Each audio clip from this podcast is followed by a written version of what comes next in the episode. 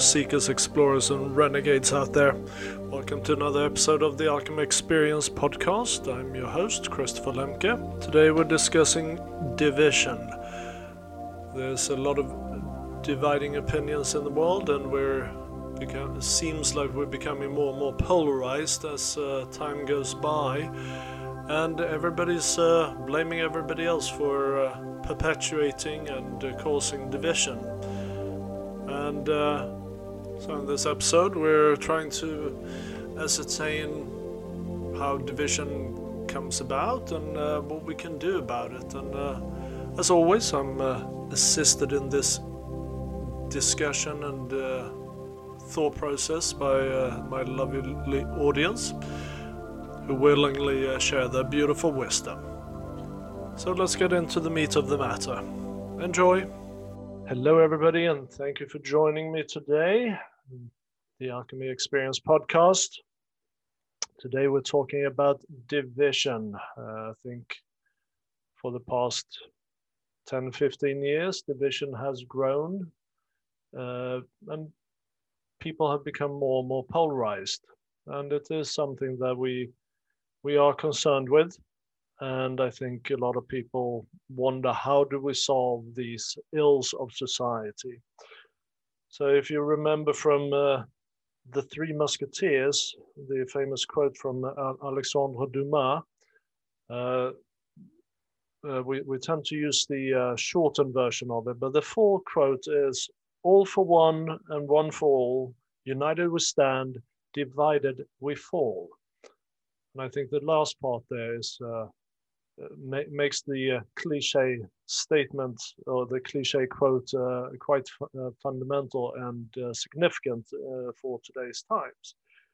Um, so when we're looking at at uh, division in society or division among among people, we can take the famous family feud of the what was it the McCoys and whatever they're called in the in the uh, Appalachian Mountains or Blue Blue Ridge Mountains in the United States. I think they were in Kentucky, um, where they held up this um, upheld this uh, conflict. Hatfields, thank you, Barbie.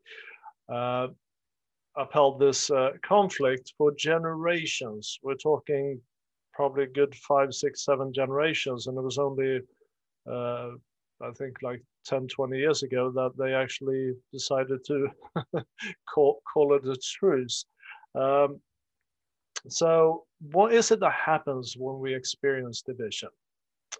So, if you look at yourself, when you've experienced, when you, every time you get triggered and you attach yourself to the reaction of that trigger, you are essentially experiencing division because you separate yourself from the person or the experience that triggers you. So the the um, external uh, expression of division, if you like, is when we perpetuate that. So if I am constantly triggered by another person, I might grow to dislike them or in some cases grow to actually hate them. Um, and that's when we, we widen that division between us. Now, when we have that happen happen between groups of people, then of course you have the same thing. But there is a, a notion, or there's a uh, each uh, side, if you like, has a common ground that they platform that they uh, uh, base their dislike of someone else from. So the causes of division, as I've kind of come to know them, the big one is fear. It's the fear of losing what one has, or fear of losing what one thinks thinks one has. So it could be fear of losing jobs to immigrants. Uh, it could be fear of not being able to practice your religion uh, freely. Uh, it could be any type of fear will typically drive in a wedge between you and someone else. Uh, we also um, having judgment. of course, judgment is based on fear of something because uh, fear of something you don't understand. Um, it's mistrust. It's also disconnect from your intuition and your higher self, your uh, spiritual side uh, can cause division. Uh, lacking self-awareness goes along those same lines. And uh, that you fail to communicate is often the perpetuator of division. Um, and of course, if we go a little bit higher up in the uh, in the uh, uh, shall we say the the ranks of government or any hierarchical power structure, power, the driving force of power, could be uh, uh, perpetuating or a source for division. Thank you very much. Um, actually, this is really great subject because I'm in the process of reading the book by Matt Taibbi uh, called Hate Incorporated. It's fabulous book, um, and it basically shares.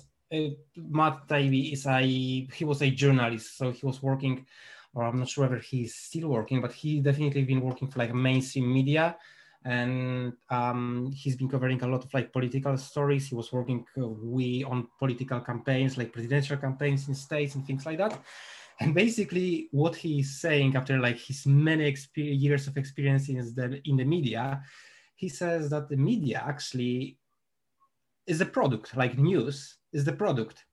And uh, what what media wants to do like mainstream media wants to do uh, it's uh, sell, of course they want to sell you that product. So they want to convince you that you are either with us or against us. Therefore, you've got whether this is, you know, you can see that in states, you can see that in many countries in Europe, you can see it uh, pretty much everywhere that you've got two stations with completely opposite views. You've got left, right, labor, um, conservatives, and all of that.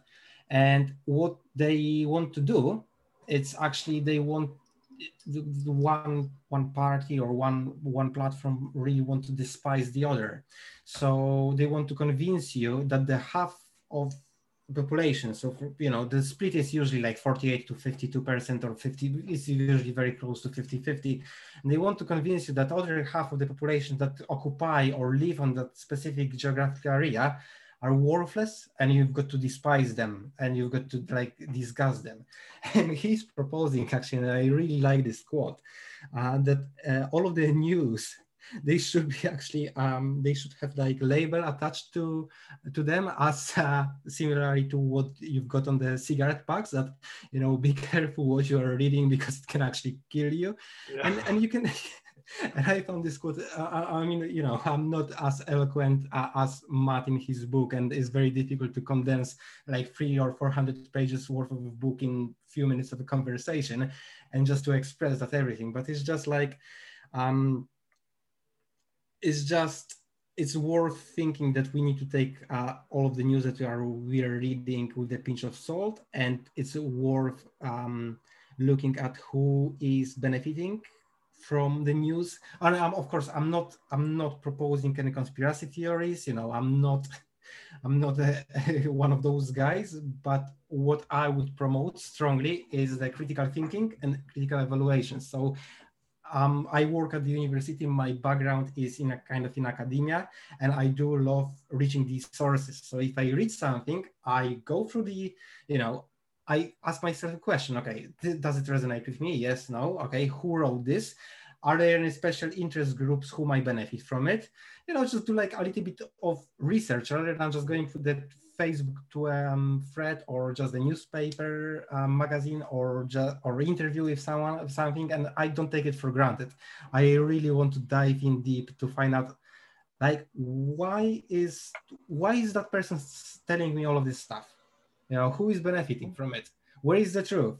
Because one of the sorry and i'm gonna i'm gonna uh, conclude soon. One of the things that media really right. tries to convince us is that it's either black or white you know it's either a or z. But the truth is it's either left or right. But truth is like landscape moves you know and there is never ever a situation that everything is black and white. There is mm-hmm. always some kind of shades of gray. So yeah, so that's my kind of conclusion. yeah, no, of course, and I I would actually well, I'm I'm not entirely in. I, am totally actually in agreement with uh, his sentiment there that uh, the uh, media should come with a uh, Surgeon General's warning or health warning um, that uh, something to along the effects of uh, that the news you're about to read. Be, be careful, you might actually think it's true. Um, uh, but uh, I think the media is more of a product of division as opposed to causing the division. They are just playing the game uh, and perpetuating the division as opposed to being the source of it. I think that everything I that you guys were saying, I agree with. I think a lot of things kind of are different based on local municipalities and you know, national versus globalist, et cetera. And I think that a lot of things that have happened is that we've jumped from these little ponds to these bigger ponds to these giant ponds to these global ponds, but we haven't had any conversations on how to be able to segue into that and have a bridge between them. So I think it was 1987 that Fox News Network was created as a network. And I know that because I was standing by the Hollywood sign um, in California and Los Angeles and a bunch of their employees were standing there with champagne bottles jumping up and down because the hollywood sign was lit up and underneath it the fox sign you know had the lights and they were all jumping around and so it was like this big party scene um, and i was 18 at that time in high school and so you had a lot of these conglomerate like clear channel and a lot of other things where we have maybe six media companies in the entire world that own all of the information Mm-hmm. So you see that you would have these different people that go out onto the quote unquote the beat to get the local news, and then the local things would then the Associated Press would then put that out to these people, to the you'd have the local, and then the county, and then the state, and the principality, and the national news. But now everything is where you've got these cortisone hits or cortisol hits, the adrenaline hits. It's just like bam, bam, bam, bam, bam, the world's gonna blow up. Everything's horrible. Even this, you know, and then people are running around with all of this you know all of this fear in their bodies and as we know fear is something that allows a person to be controllable mm-hmm. so because these segue conversations haven't been had i mean the united states has been an experiment in the last 300 years of freedom and in the last year based on the pandemic a lot of those freedoms that we used to have have been just completely handed over and it's so bizarre to see how certain states are handling certain things and it's the same exact situation and the same thing happening in the EU. I mean, Sweden handled the pandemic a certain way, Brexit handled it a different way. Everybody's handling the same thing based on how they know or how they see fit, but it's also what people are allowing them to get away with. Right. So that's the point about where this whole, as Carl was saying, you're either you're for us or you're against us. And I choose to believe that there are other alternative realities of where everybody can have their own opinion and they can have their freedom to think what they want to think but they can still coexist without forcing their opinions on other people. And that was the world that I thought we were looking for. And that's the world we were, we were moving towards. But instead, it's like, it feels like there's so many things that have been rolled back. And I don't think in 1933 Germany, people were looking at everything happening at that moment, knowing that things would have happened the way they did, you know, 12 years later. No, of course. No, I agree with that. The um, and I, I think it's it is also down to the prevailing winds of the uh, collective consciousness, as you like, uh, if you like, uh, where we, it's like the uh, pendulum of history kind of swings back and forth, right? So. Mm-hmm. After the uh, Second World War, there's there was this drive towards and desire towards unity and peace, right? So you you have the creation of the EU, which is the uh, originally was the uh, steel and coal union between France and Germany, that then became the economic cooperation in Europe, uh, that then became the EU. So it started out. it all starts out with uh, the uh, uh, very beautiful notional idea of how things, you know, how we can cooperate and be, uh, bring unity and so forth. Uh, but a lot of times those situations we then have power comes into play and people get comfortable with so you take the EU now, for example, with the European Parliament, the European Commissions, there's a lot of bureaucrats and politicians that are employed and make a, a very, very good salaries from from uh, the positions they hold.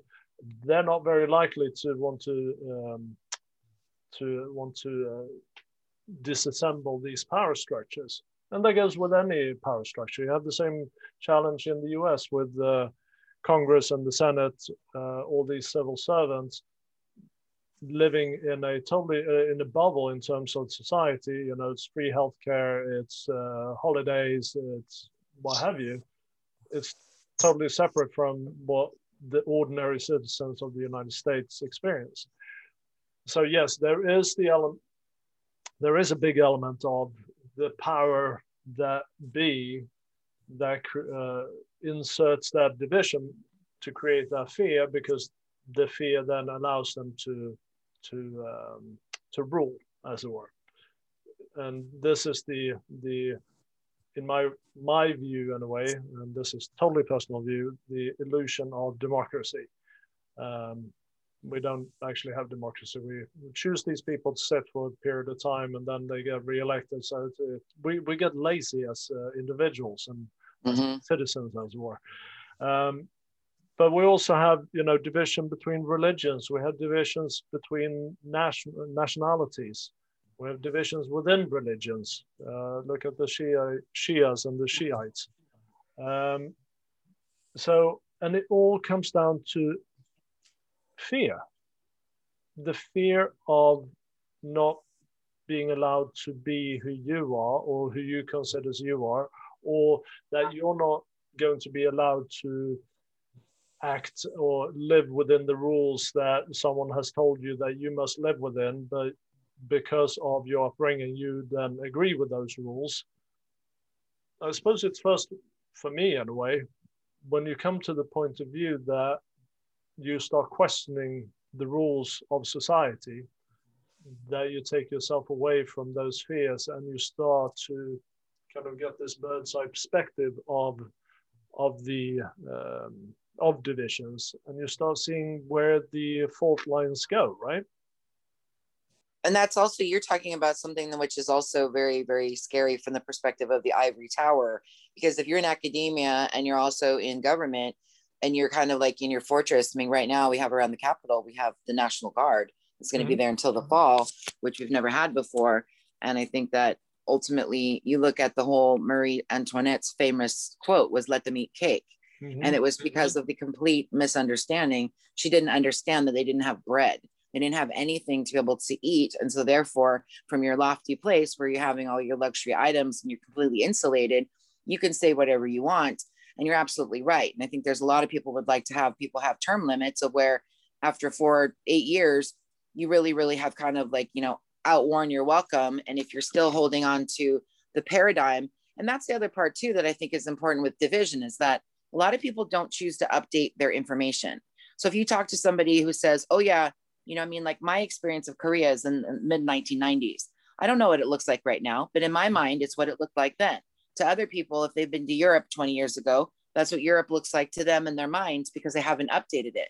So that division is also because as a human, we oftentimes will cling to our old versions of whatever it was that we saw in the past, as opposed to updating it. So, you know, if I came to Europe, I would see a different Europe than I saw last time because it's how it's updated. There's a lot of more modern things that would have experienced. So that's an important thing too, that the human condition also needs to continue to update the new version. I mean, we do that on our phones, right? We get the iOS 14.1.2 and then we get the point 14.2.5 we get all these different new updates on our phones but we don't update ourselves as human beings and that's as important as updating your freaking phone so i think actually yes the updating is important but if we try to understand from a fundamental point of view everyone who's different to us, we're going to drive ourselves batty.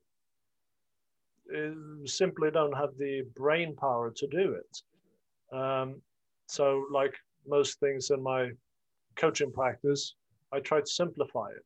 So, I would, I try to when I look at divisions or someone trying to divide with me, I apply the the uh, shall we say the layer of compassion and acceptance to that person to understand, try to understand where they're coming from. So there is the uh, story of now I can't remember her name because I'm terrible with names, but uh, someone from the Westboro uh, Baptist Church uh, who broke out of of the cult, as it were, and started to engage with people that she had been told that she had to hate, right? Uh, and Westboro Baptist Church is the church that uh, they're famous for being out on the streets when they're uh, then when they when they're uh, burying dead soldiers or uh, gays or what, what have you, and they uh, very hateful messages, right? Um, so she started engaging, and she started understand. Well, this was actually before she broke out, broke out of the uh, cult. Uh, she started to engage with people that she was supposedly against or opposed to. And she started to understand that once she started asking questions and people started asking questions of her, that they could gain a connection and they can gain an understanding. They didn't always have to agree, but there could be a level of understanding and a level of uh, understanding that they're no different, we just have different opinions, right? So it's the idea of it doesn't matter who or who you are or what you believe. In my mind, I can always find something to connect with you. And if the very last resort is for me to connect with your humanity and the uh, inner child that you have, then so be it if if that's the case. But there's always something i can connect with. So it's the idea of the moving towards compassion and acceptance. So accepting that someone has a different opinion than i do and saying that's okay you know i don't need to dislike that person for their opinion because they are entitled to their opinion and i can I don't need to like their opinion, but I can connect with them as a human being, right? And I think what you're saying actually about those differences is, is one of the best part about interacting with other people. So one of the examples that I um, use quite mm-hmm. often when I work with, when I talk to people. Is like it's the reason why NASA has employed so many engineers to work on Saturn V rocket in the, in the 60s to design it. It was actually to gather as many different point of view and different opinions and only that brainstorming and collaboration and throwing those ideas some of them were right good ideas some of them they not so good but only that collaboration and uh, building on those differences enabled people to actually send someone to the moon yeah. without that like if if i came along and I said like you know actually i'm gonna create a rocket that is gonna fly on uh, it's gonna be powered by on water then yeah that's my opinion and everyone can agree uh, with that but we would never be able to send anyone anywhere so actually i need someone who say carol now what you are saying i disagree with you i respect you as a person but actually rockets can't fly on the water, be, can't be powered on water, at least not now, because we don't have all of the technology that is that that can do it. But you disagree with that, Christopher? No, I okay. think Peter Diamandis will disagree with that because that's what one of the things they're doing. Uh, Elon Musk is doing is um, looking to use the water reservoirs on on the moon to um, have the moon as a a propelling station to fly to Mars. Oh yeah, I, I know that, but I didn't know. So, uh, so hydrogen of that. So water. hydrogen uh, comes from water, doesn't it? True. Yeah. Uh, well, I, I, knew the planets like sort of, but I didn't know though this, this kind of technicalities. So I'm, um, um, yeah. But but there you go. So th- that's so and in learning as well like one of the things when when it comes to learning it's uh, you've got to come out of your comfort zone. The best learning always occurs when you challenge yourself when you grow. And if you are all the time within your uh, echo, a echo chamber or whether it's like your comfort zone you're never gonna learn. You're never gonna expand. You're never gonna push yourself to discover something about yourself that you didn't know it exists. So actually that challenge coming out of the comfort zone talking to people that you disagree with, talking to people from different religions, countries, and finding a connection, different political ideologies, it's it should be almost like kind of mandatory, you know, for ev- ex- mandatory exercise for everyone. Mm-hmm. Yeah, diversity uh, diversifies, doesn't it? Uh, Barbie. I just wanted to say that um, I agree with you, Carl, because I know that my one of my favorite years of my entire life was when I went to high school in Austria, and we used to go to the pub after, um, and we would all just sit there and just hammer out all these ideas, and just everyone would really just you know have these amazing conversations about art and culture and politics and just whatever was the topic, but nobody ever had you know any information that was like you know a, a problem of, of issues and things like that. Everybody really respected each other but one concept, I know what you were just saying, Christopher, about you know the illusion of democracy. I like the concept of laissez-faire. That was always one of my favorite concepts in politics. I like the fact that you know you do you, let me do me, and then we basically don't have to basically agree on that kind of stuff. But just as long as you don't encroach upon me, I'm fine with whatever you do. And I think that's something of where it's not always um, you know clear for some reason sometimes there is a feeling that people despite how crazy their ideas are, as you were saying, Carl, you have to come with me or you're against me. And if you're against me, you have to die. So in some ways, it's like there's not really any like, you know, middle of the road.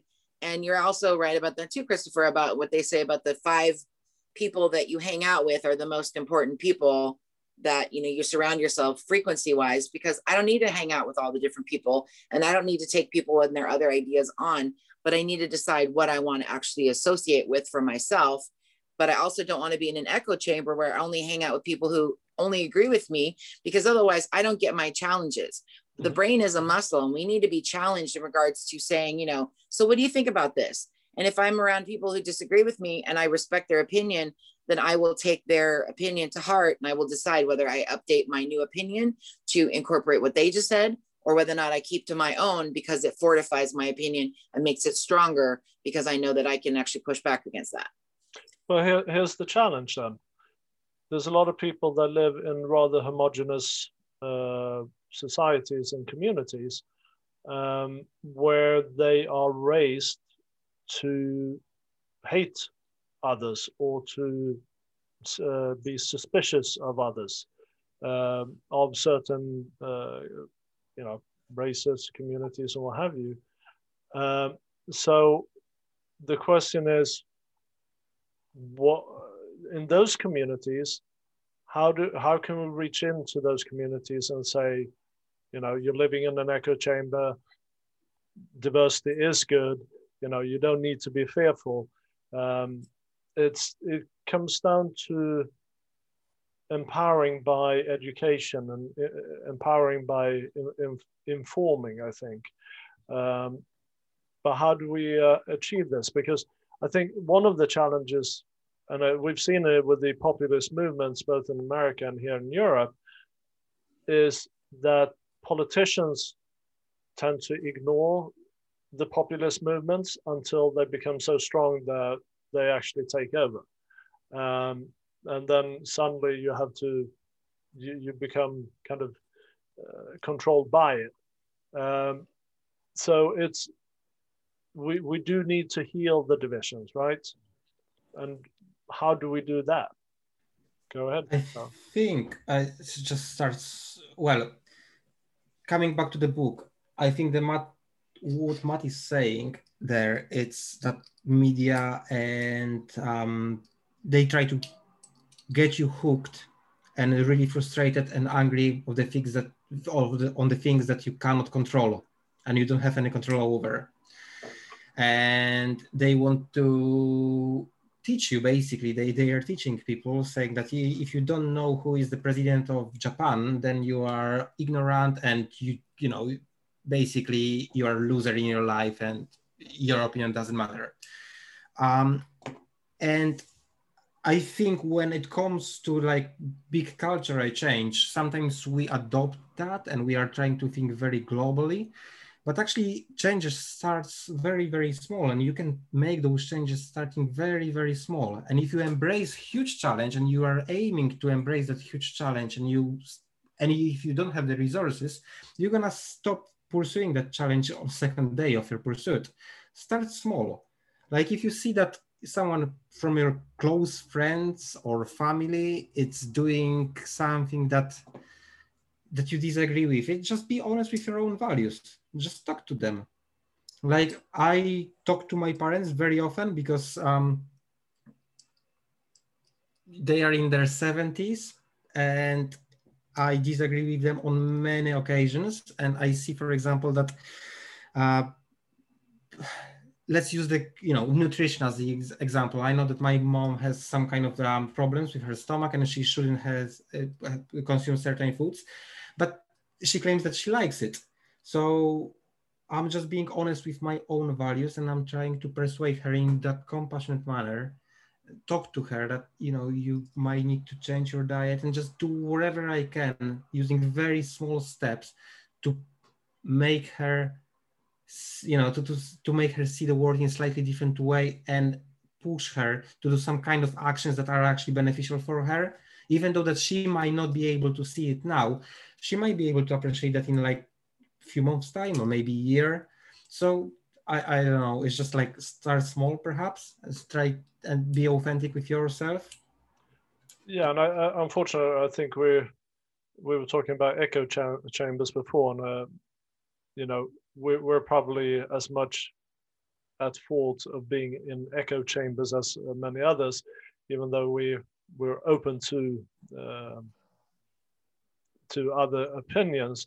Um, but there's also the idea that you can't force someone.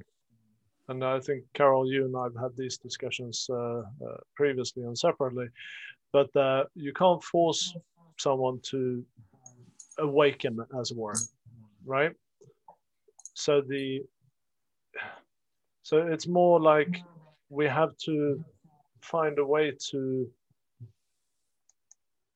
empower people to understand that they don't need to be fearful, right? It's you don't have to be afraid of these changes because change happens whether you sit sit on your sofa and do nothing or you're out there actually taking charge and trying to enact change. It's going to happen whether you like it or not. Um, Actually.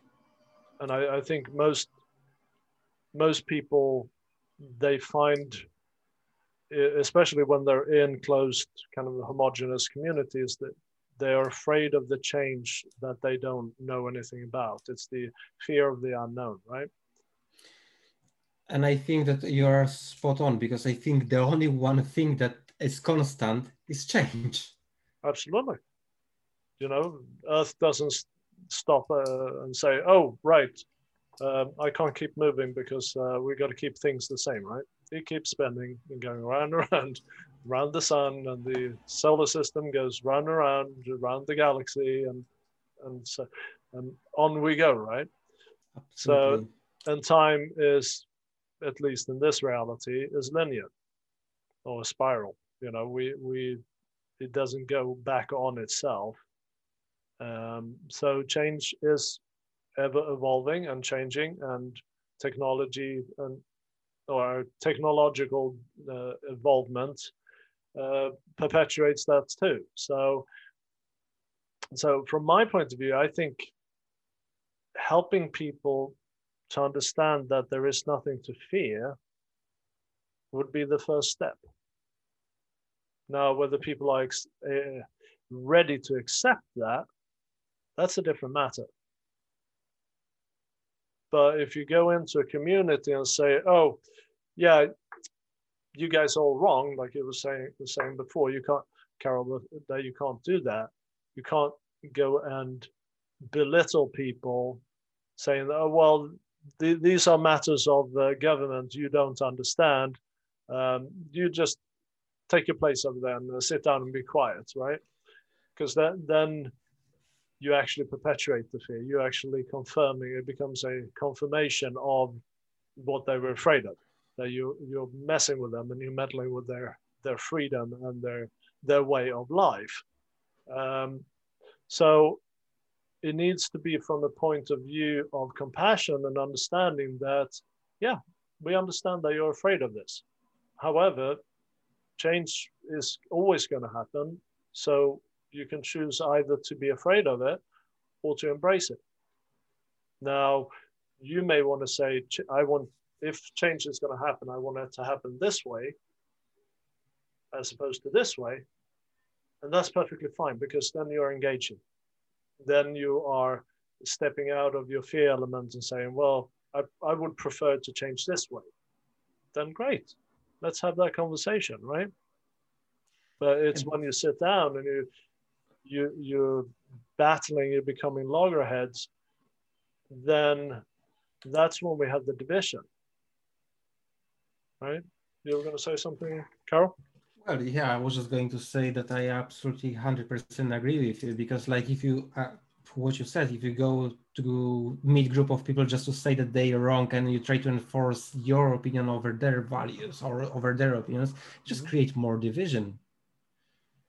So I think the most, like, even if you are going to make those small steps and coming from the compassion and things like that, you need to create that platform. You need to create that you've got to be this facilitator in which people are able actually to tell you their story because the fact that they are in this place that they have completely different point of view and maybe even destructive point of view um, it is their life story. As you said they might be raised like that they might be taught by society by their parents by teachers what have you they might be have been bullied. Everyone has a story. And until we show genuine interest in that story, we are not in the place to change that story because we frankly we don't understand. So i think that understanding is the key component of, of um, talking about change. Absolutely. And, and in order to understand we have to be compassionate. We have to have compassion for for uh, diversity and the compassion for other people's opinions and fears right? Once we have that then we are able to take take the step in and say, okay, I do understand this. How do we uh, alleviate this? And get that connection between the uh, two people or two different groups, get that understanding between the groups. I mean, this is if we can if we can get this uh, to be the truth world over, then suddenly we've achieved world peace because people would understand each other. They would seek to understand each other. That's how you get peace. I mean, this is what Mikhail Gorbachev uh, did very well was to, uh, with his idea of understanding, he was able to uh, create that, uh, solve the uh, Cold War. But then you have someone like Putin come in who's full of fear that, you know, the world is against him and what have you and round round the clock we go again, right? So it's we're always going to have those challenges, but how do we? And it becomes a individual and personal responsibility, I think, to to embody that compassion for others that are of a differing opinion than yourself. I would say.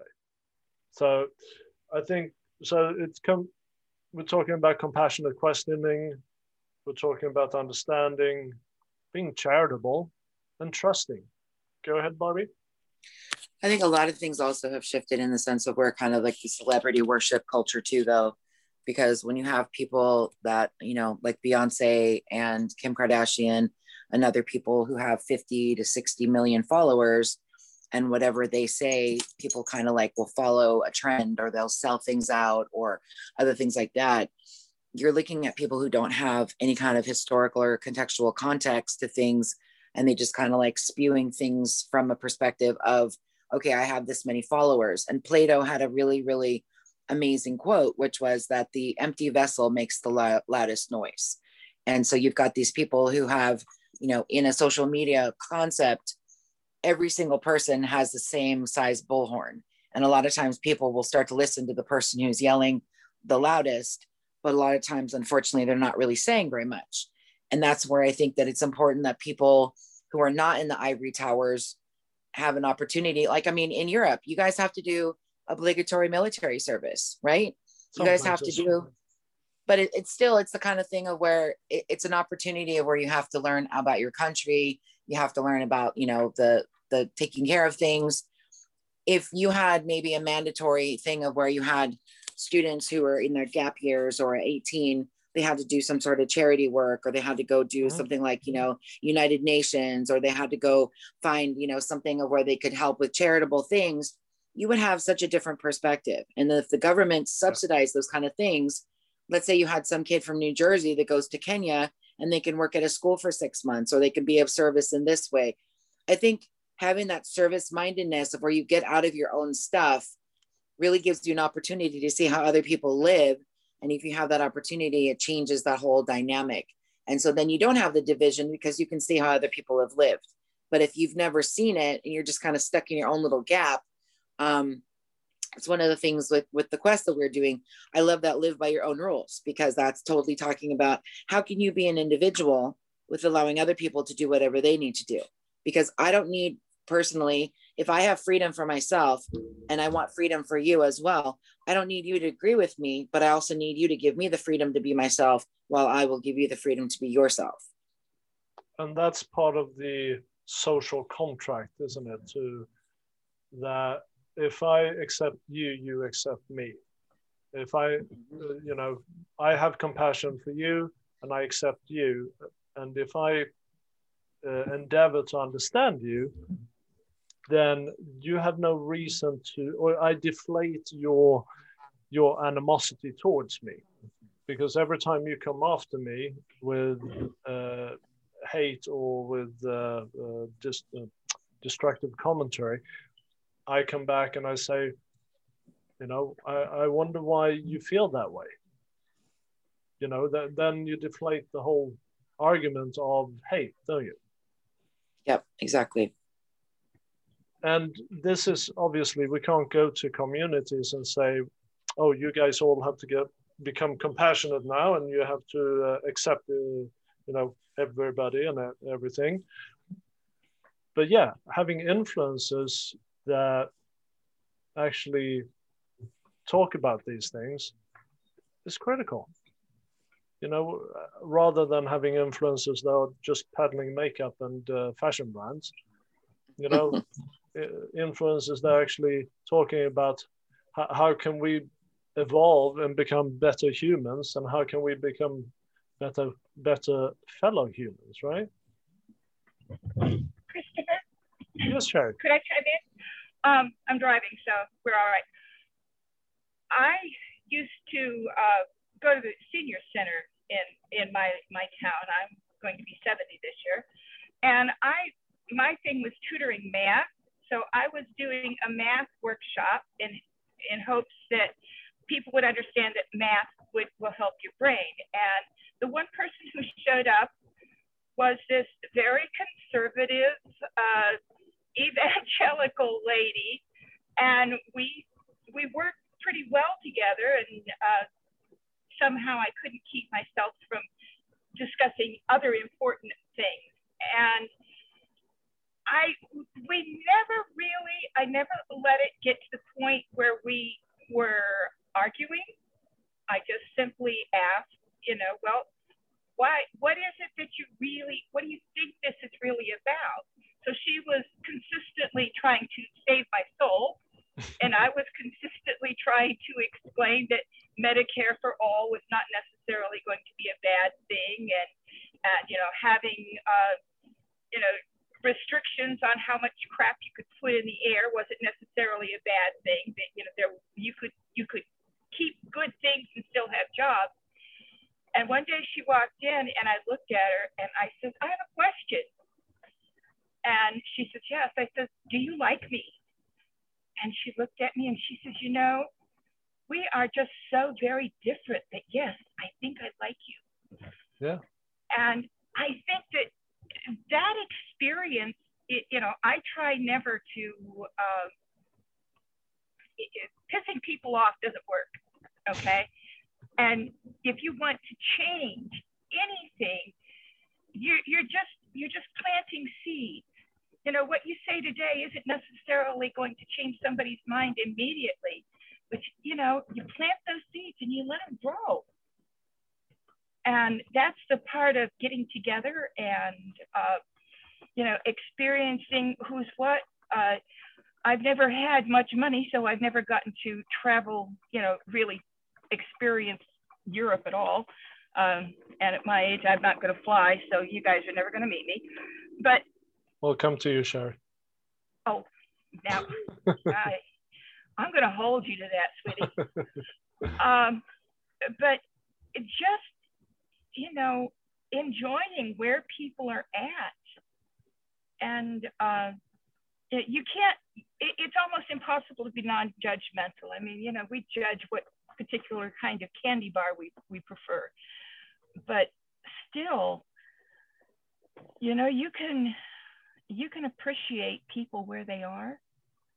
And, you know, there's a part of me that that says, okay, well, you, you, you can't tolerate really icky stuff, but you can you can plant seeds without um, confrontation. You really can.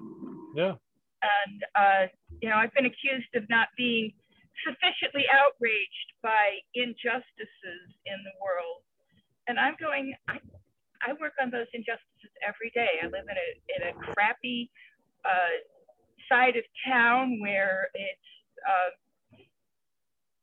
the, the the other few white people are are are not exactly the people that you want to be friends with, but uh, I know most of my neighbors, little kids come to talk to me, and I just plant seeds. Yeah, and I think that's uh, uh, planting seeds or to show up as role models. Uh, two sides of the same coin, isn't it? Aren't they?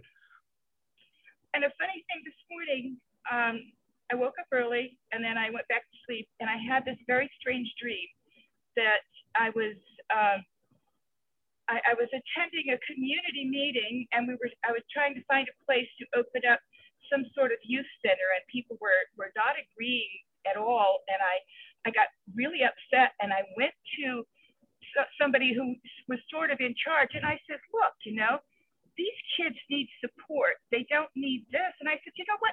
People you don't like need support. And then I woke up and now I understand why and what it was really all about.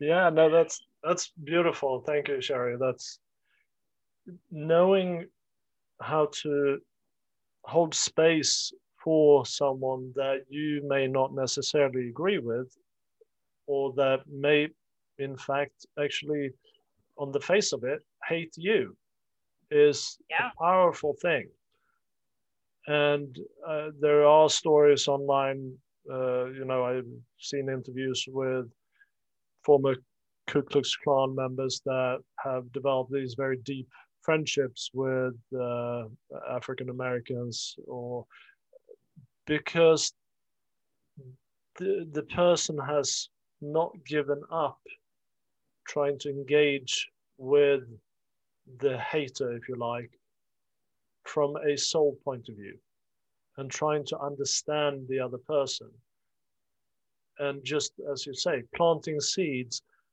And when it comes, when it gets to the stage where the person, uh, like in your case there, Sherry, where the person actually likes you, it's very difficult for them to dislike you for something that you stand for, right?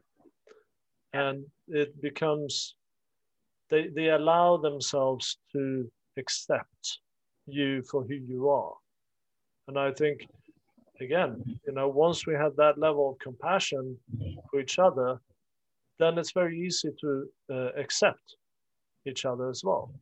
And once we accept each other for our differences and for our diversity, then it's not, not so challenging to say, you know, let's solve this problem. You can have two people from vastly different communities, vastly different cultures come together and uh, if there is a problem, solve that problem satisfying each of their needs. So one of my the examples I tend to use is the environmentalist and the jet setter that I get together. The jet setter wants to fly all, all over the world, and the um, the environmentalist wants to save the environment. Two seemingly very opposing uh, points of view, but what they do is they invent the uh, uh, the green flight or the uh, environmentally friendly uh, plane, right? So it's allowing the diversity and the chain uh, different uh, points of view to come together to create a solution for a for for two separate problems, but they actually solve two problems with one one solution. Um, and I think this is something we need more of. And I, I think the Carol uh, kind of referred to this earlier as well with with the uh, original space program that you have such a cataclysmic and big problem that you're trying to solve. You need to get as many people together of different uh, backgrounds as possible to solve that problem. And if you don't do that, then you're not going to solve the problem satisfa- satisfactory because you are all thinking in, in the same direction. Uh, go ahead, Barbie. I think that's also what you were talking about in regards to the echo chamber, because even, you know, as you and I have talked about, you know, the groups of flow that Steven Kotler and Keith Ferrazzi have referred to as well. It's really, really important that you don't have people that you surround yourself with that are going to be yes men and ass kissers. You cannot have that mm-hmm. because ultimately, a lot of times when there is a problem, you need to get the best minds together to be able to say okay how can we solve this? But if you have everyone just saying oh oh that's so great. Oh oh you're so smart. Oh you're so wonderful. Oh wow that's great. Or you're sitting on your laurels and like well i won a nobel peace prize. Well i won this award in science. Well i know this about math et cetera et cetera. It's the kind of thing of where you know vishen lakhiani has stated that when you're an expert on something you become an incrementalist because you don't always know you, you focus on your expertise as opposed to coming up with that so like even you and i we don't agree on a lot of stuff. But by the same token, I'll tell you where I don't agree with you, and you'll tell me where you don't agree with me. And that's wonderful because then I'm able to say, you know what, Christopher, I agree with you. And I'm going to change my opinion about blah, blah, blah, or I completely disagree with you. And thank you for your opinion. But the thing about it is that if we look at it from the perspective of human beings, you can like a human being, but not like all of their opinions. I don't have to like every opinion that someone else has. So that's the part about it where I think people get into this childlike idea that, you know, oh, I like the color red. Do you like the color red? Well, if you like the color red and I like the color red, then we can be friends. But if you don't like the color red, then I can't like you because you don't like what I like. And it's like, holy crap, we're not five years old. You know, we need to get past that kind of stuff and allow each other to have disparate and different opinions about that stuff, but still stating, you know, I think you're awesome, but let's get the best minds together to solve this problem because it's not until the itch happens. It's what they say, you know, necessity is the mother of invention. You have to find the problem and then have people be willing to do that. But if you get to a level of success of where you only surround yourself with the echo chamber of people that are all going to kiss your ass and tell you how wonderful you are, you're going to lose your edge and you're going to lose the vision as to what you were supposed to be there for in the first place. That's for sure. And, uh I, I would take a more cynical view on the uh, uh, role of invention. I say laziness is the mother of all invention, but that's uh, just a little more cynical. Go ahead, uh, Sekun. Yeah, thanks, Chris. Um, just picking up from what Barbie said, um, there obviously is not, not nothing wrong with like having our own opinions because ultimately it really is about respecting our individuality. I think the problem really is when we hold on to those opinions so far too strong and you know like not willing to listen to anything else. That's where um, problems arise. That's where conflict really begins, and that's where that becomes ignorance. And in the larger scale of things, that's when division can really take place. Whether it's in companies, in cultures, in societies, in families. Um, and yeah, that I'm sure you've discussed this earlier because I just joined the conversation a bit late, my bad. But yeah, just being super opinionated is like not the best thing. So no, uh, we, we didn't specifically discuss that, but um, okay, cool. But the uh, yeah, uh, the the stubbornness can certainly uh, be a uh, stumbling block, um, and it's again, it's the the, the energy of resistance a lot of times that causes us to end up in the situation where we have division because we resist uh, the change or we resist um, agreeing with someone because we are so entrenched or uh, have such investment in our own opinion or our own um, our own point of view. So if you spent your entire life being taught to dislike any other religion apart from your own, then it's challenging to release that from yourself. And you are going to immediately, when you meet someone of a different faith, you are going to have that division between the two of you. And I think a lot of times it's when we develop that curiosity and, and ability to start asking questions about ourselves and others, that's when we start getting those connections. And but we don't ask enough questions. We don't ask questions often enough. So it's for us to, as an as individual, to move into a state of questioning and compassionate questioning to understand okay this is my point of view what is your point of view once you have the point of view points of view on the table then you say okay how does either of these points of view solve the issue. How does either of these points of view solve the challenge we're up against? If neither of them do then you work together to come up with the, the uh, uh third solution. If one of them does or one and a half does then you take elements from it perhaps. So it's it's having that curiosity to want to solve the problem and curiosity to see how you can solve the problem i think are far more important than sitting and being stuck on your own stuck on your own uh, uh, opinion as it were. But again we can't force people to realize that. So i think what sherry is saying is very important that we are all responsible for showing up, being our best role models so people can see how we do it, but also to plant seeds without being belittling, without uh, trampling all over the boundaries of another person, and showing interest. Being curious and showing interest, I think, are very important in that respect. I just wanted to say that unfortunately, one of the things that has occurred recently, especially with the pandemic and using that for an excuse for a lot of things, is exactly what you're saying is that question everything has been kind of shut down. So there's a lot of things of where now it's like basically, no, you're not allowed to jog outside. No, you're not allowed to do this. No, you have to, you know, I mean, there are all these rules and laws and things like that that have become very arbitrary and they're not being held, you know, across the board for different things. I mean, uh, you know, I, I have friends that are in different states and they're doing this and this is opening and that's closing and then this is open and that's not and can you do outdoor dining and can it's just like it's just all these things that are on and on and on but i do hope that we continue to live in a world where we continue to have the right and the ability to ask questions because when the ability and the right to ask questions is taken away that's really really when things go very dark that that to me is the most important thing that we still have the ability to question our government in that sense because as you said it mm-hmm. really is an illusion of democracy but a lot of people when you ask them they're you know to defend why they're doing what they're doing they really don't have very much of an answer of anything or you hear somebody say stuff like yeah well uh, we'll circle back on that one. Yeah well uh, we'll circle back to you. Well yeah we'll just circle back on we'll circle back. And it's like you know eat shit and die because we're not going to circle back on anything. And you wish you know the computer says no basically.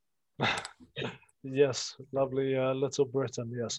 Uh, and yeah, I mean, I look here in the UK where we've been in lockdown now since uh, before Christmas. I'm losing count. Uh, but thankfully, kids are going back to school on the 8th of March.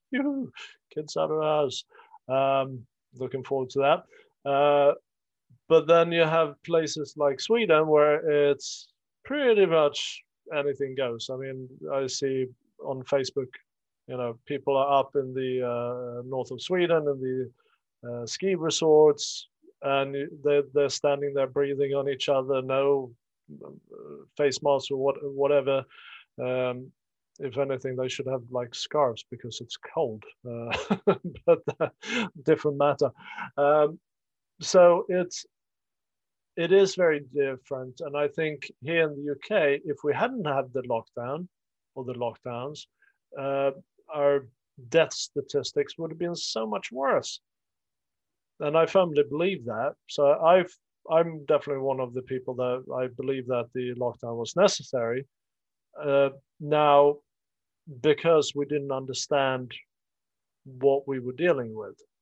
Now, how we dealt with the as individuals, how we dealt with the epidemic, and how we dealt with the challenges and the fear and all of that, that was more interesting. That's how we, you know, that's on an individual basis. Because me as an individual, when the government's making a, a, a play or a, a decision, at that particular time, there's nothing I, as a person, can do about it. I can start a petition and all of that good stuff, but I, I have to have good arguments for it.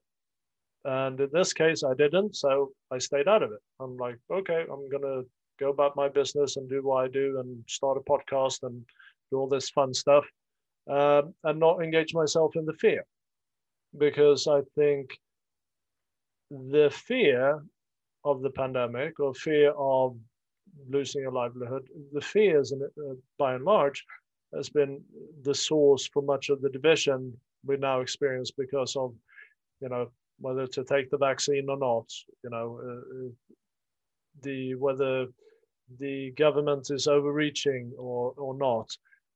I think we have to kind of deal with that and then do an after uh, uh, kind of a dissection of okay, what were the decisions that were made? Were they the right decisions? How do we do next time? You know, how do we prepare for something like this? So, again, coming back to not moving into a fear state or a antagonist kind of position, but rather to start asking questions and saying to the government, okay, these are the we respect that you felt that you needed to do this. How can we change this going forward? How can we prepare going forward um, without you know without uh, going about it from a fear point of view? So whether you agree with you know the policies or not the only way to change policy is to become engaged and uh, doing so from a compassionate and acceptance point of view and start involving people in a process of uh, understanding and uh, preparation for, you know, what, how do we deal with this next time? Do you agree with that, Barbie? I totally do. And I think ultimately what you're talking about is also the individualistic responsibility. The only person you're responsible for is yourself. And so therefore you can't go out there cluck, cluck, cluck, clucking at people saying, you know, you do this, you do that, you do this. Just take care of your own self take care of your own garden, take care of who you are, and be the best version of yourself. And if you're a role model in that sense, as you've always said, then other people can also follow that. Yeah. Then uh, if we show up as role models, then people can see, oh, that person is doing something right. How how did they do that? I better go and talk to them and engage. Then you have engagement. Then you have involvement, right? Uh, and then you can then you can come up with solutions if we don't communicate, we can't solve things. And that is super important from my point of view. Um, so it, it's got to be a movement top to bottom, bottom to top. It's got to be lateral. It's got to be across society where we start moving towards understanding and accepting each other. I think that is really key in, the, in this process. Um, and the individual responsibility that we But I think a lot of people want to. I think a lot of people actually really do want to understand each other, but a lot of people kind of don't know how. And if you just feel like you get shut down and nobody wants to hear what you had to say, Yeah. so that's the other part too. Is just you know continue to open the dialogue. And like you said, it's like the more that you ask questions, like what Sherry was saying with the person at her senior center, like you know, well, do you like me? What do you think about my you know idea, etc. She doesn't have to like your politics, but she can like you as a person. And I think the more that we get into that kind of a state of mind of asking someone, you know, I just want to know what your opinion is. I'm not going to hold you accountable for it, and I'm not going to tell you what what I think of whether or not you're right or wrong. I just want to know what your opinion is. And the more people have that ability to share, I think the more that we kind of like then can calm down, and it's not that fear based thing which kicks all that adrenaline in. Because that is, as you said, the fear part about it is the number one thing globally. That is the number one, number one, number one problem with all of it. Yeah. So uh, I think in conclusion and as parting words, the solution is for each of us to show up in life as our authentic selves with compassion and ac- acceptance and curiosity and uh, just the will to make things better and the will to help each other come to the best solutions that we can. So with that, I'd like to thank everybody for your input and, uh, as always, bringing your wonderful, beautiful energies. And um, yeah, we're uh, solving uh, the world's ills one podcast at a time. So thank you, everybody. Have a good day. I suppose that makes it clear. It's all up to us as individuals to go out and be role models and show others how we can show up with compassion for each other without having to agree, with that desire to understand and desire to connect and desire to find a solution to all the challenges that we face. We might actually become to, uh, come together as one and solve problems instead of bickering and fighting. How about that for a solution, huh? If you want to explore how you might be able to show up with more peace and tranquility in your life and fi- figuring out how to not become triggered by division, why not uh, visit our website at thealchemyexperience.co.uk and uh, click on uh, the button down on the right hand corner to uh, schedule a 30 minutes free consultation with us to yeah simply explore and if we are the place for you to uh, explore these topics with yourself New episodes are released every week on Fridays at 11 11 a.m. London time.